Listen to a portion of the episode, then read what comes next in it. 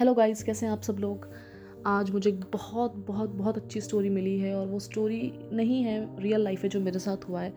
And I am so proud और मैं क्यों प्राउड हूँ ये मैं आपको थोड़ी देर बाद बताऊँगी, लेकिन उससे पहले हम लोग एक स्टोरी सुनते हैं। क्या हुआ था? साल से पहले, इस साल से पहले जब फ़र्स्ट डे था स्कूल का, मैंने अपने बच्चे को एक पेंसिल बॉक्स दिया था लेके जाने के लिए और वो पेंसिल बॉक्स पे डिज्नी का फ्रोज़न मूवी का स्टिकर था और मुझे नहीं इस बात का पता था कि वो गर्ल स्पेसिफिक है या बॉय स्पेसिफिक मूवी है। मुझे वो बॉक्स अच्छा लगा और मैंने ले लिया। मेरा बच्चा भी वो बॉक्स लेके गया क्योंकि बिकॉज़ मेरा बच्चा मूवीज़ नहीं देखता, उसको टीवी में इंटरेस्ट नहीं है। तो वो बॉक्स लेके चला गया और कुछ दिनों बाद मेरा बच्चा बोला कि, हिमानी ही कॉल्स में हिमानी। हिमानी, ये सब बच्चे मुझे लड़की लड़की लड़की, ऐसे क्यों बोल रहे हैं? लड़कियों वाला बॉक्स लड़कियों वाला बॉक्स तो मैंने भी पता किया क्योंकि डिज्नी मूवीज़ का तो मुझे भी आइडिया नहीं है। तो मैंने देखा कि हाँ यार, ये तो मूवी गर्ल स्पेसिफिक है।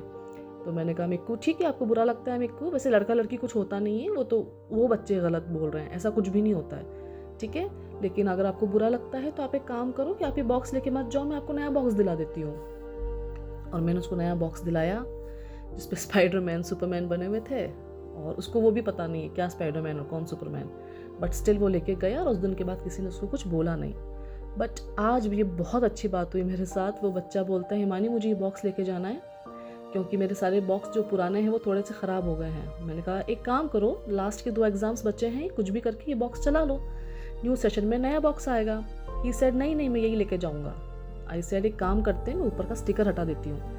So that way they what realize कि इसमें वही डिज्नी का फ्रोज़न का स्टिकर है। उसने कहा, नहीं नहीं, हिमानी, मेरे पास जवाब है, मैं दे दूँगा, तुम चिंता मत करो। मैंने कहा, बच्चा, आपका एग्ज़ाम है, आप डिस्ट्रैक्ट हो गए अगर आपको कोई छेड़ेगा तो। आपको भी फोकस करना है अपने एग्ज़ाम पे. ही वॉज़ लाइक हिमानी, मेरे पास जवाब है ना, मैंने तुम्हें कहा, मैं बोल दूँगा, लड़का लड़की कुछ नहीं होता है, मुझे कोई फ़र्क नहीं पड़ता है।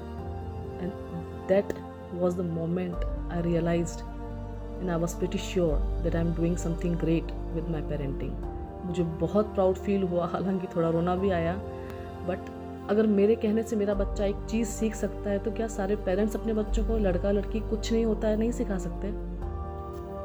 एक छोटी सी स्टोरी मैं आप लोगों के साथ ये शेयर करना चाहती थी। Thank you